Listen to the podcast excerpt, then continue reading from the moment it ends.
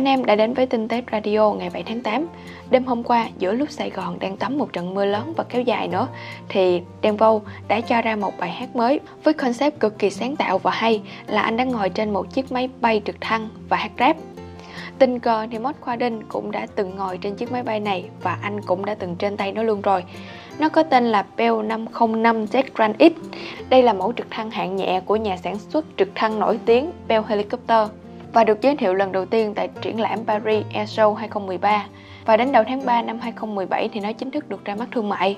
Tổng thể bên ngoài thì chiếc máy bay này có kích thước Streamlink khí động học, đặc trưng với cabin bằng kính kích thước lớn. Tổng thể phần cabin là 2,8 mét khối, trong đó không gian dành cho phi công là 1,08 mét khối, còn không gian dành cho hành khách là 1,73 mét khối. Bell 505 có thể chở tới 4 hành khách hoặc hàng ba ghế sau và ghế phụ có thể được tháo rời hoàn toàn để chở hàng hóa. Bell 505 có thiết kế cửa mở dạng vỏ sò và được mở từ phía phi công. Khi bung cả hai cửa ra thì khoảng rộng để hành khách lẫn phi công có thể ra vào lên tới 1,4 mét. Rất là nhiều thứ hay ho trên chiếc máy bay này và trong bài viết anh Khoa cũng đã nêu ra chi tiết đồng thời là có hình ảnh nữa. Anh em vào đó để tham khảo chi tiết hơn nhé. Một thành viên có nick là Nhật Đi nè đã chia sẻ về việc bạn ấy DIY khoe về quá trình làm case máy tính ITX nhỏ gọn. Đây là một dự án là một chiếc case vỏ máy tính có kích thước nhỏ gọn nhất, thuận tiện mang vác phù hợp với các bạn có công việc phải di chuyển xa nhiều nhưng mà muốn có một chiếc máy tính không giới hạn về sức mạnh. Cái đầu tiên không thể thiếu đó là những linh kiện mà bạn muốn lắp đặt vào chiếc PC của mình. Sau khi lên ý tưởng và chọn linh kiện xong thì lựa chọn loại form của khay. Có nhiều kiểu như là classic truyền thống, dạng bánh kẹp, sandwich hoặc là tất cả trải dài ra trên mặt phẳng, vân vân. Bạn ấy đã chọn mica làm vật liệu để thực hiện nó vì có giá thành rẻ, nhiều kích thước và độ dày dễ lựa chọn, dễ thực hiện cũng như là dễ dàng gia công. Đồng thời bạn ấy cũng đã tính toán tới việc là đối lưu gió trong case nhỏ và bạn giải quyết vấn đề bằng cách là sử dụng hai chiếc quạt hút khí tươi bên ngoài vào từ khe ở dưới đáy. Sau đó là hai quạt phía trên nóc sẽ làm nhiệm vụ thổi luồng khí ra ngoài. Toàn bộ quá trình lắp đặt cũng như là lên ý tưởng được bạn ấy mô tả rất là chi tiết trong bài, đồng thời cũng gợi ý những đường link để có thể dễ dàng lựa chọn linh kiện. Các bạn nào quan tâm thì vào bài viết để xem và chia sẻ nhé. Ông Hiệp năm nay 41 tuổi đã có một bài test thử độ bền Oppo Watch mới ra mắt cách đây không lâu. Qua một số va chạm với bề mặt gỗ ở ngoài trời thì mặt đồng hồ sức dâm vài đường. Nó sẽ tương tự như việc là anh em đưa mặt đồng hồ xuống bàn và cà vậy. Khi mình thử cho nó va chạm vào gạch đá vào tường thì mặt đồng hồ xuất hiện vết xước lớn sâu hơn. Tuy nhiên cơ bản thì nó vẫn dùng được. Khi mà rớt ở độ cao khoảng 1,5 mét xuống thì cũng không làm hư tổn được Apple Watch. Cũng có thể là do dây đeo là dây cao su, cho nên là có phần nào đó đỡ đồng hồ khi mà nó rơi xuống. Tiếp tục thì dùng chìa khóa xe cà vào, cũng không đủ sức làm xước. Sau đó thì chú Hiệp đã dùng chiếc Honda Rebel 500cc cán qua khi mà mặt kính của đồng hồ được đặt xuống đường. Thì lúc này không có gì là không bể, và bể nhẹ thôi, cho nên anh đã quyết định là cán thêm lần nữa. Rồi sau đó là dùng một chiếc búa đập luôn cho nhanh. Như thế là phần nội tạng của em nó đã rời rạc ra.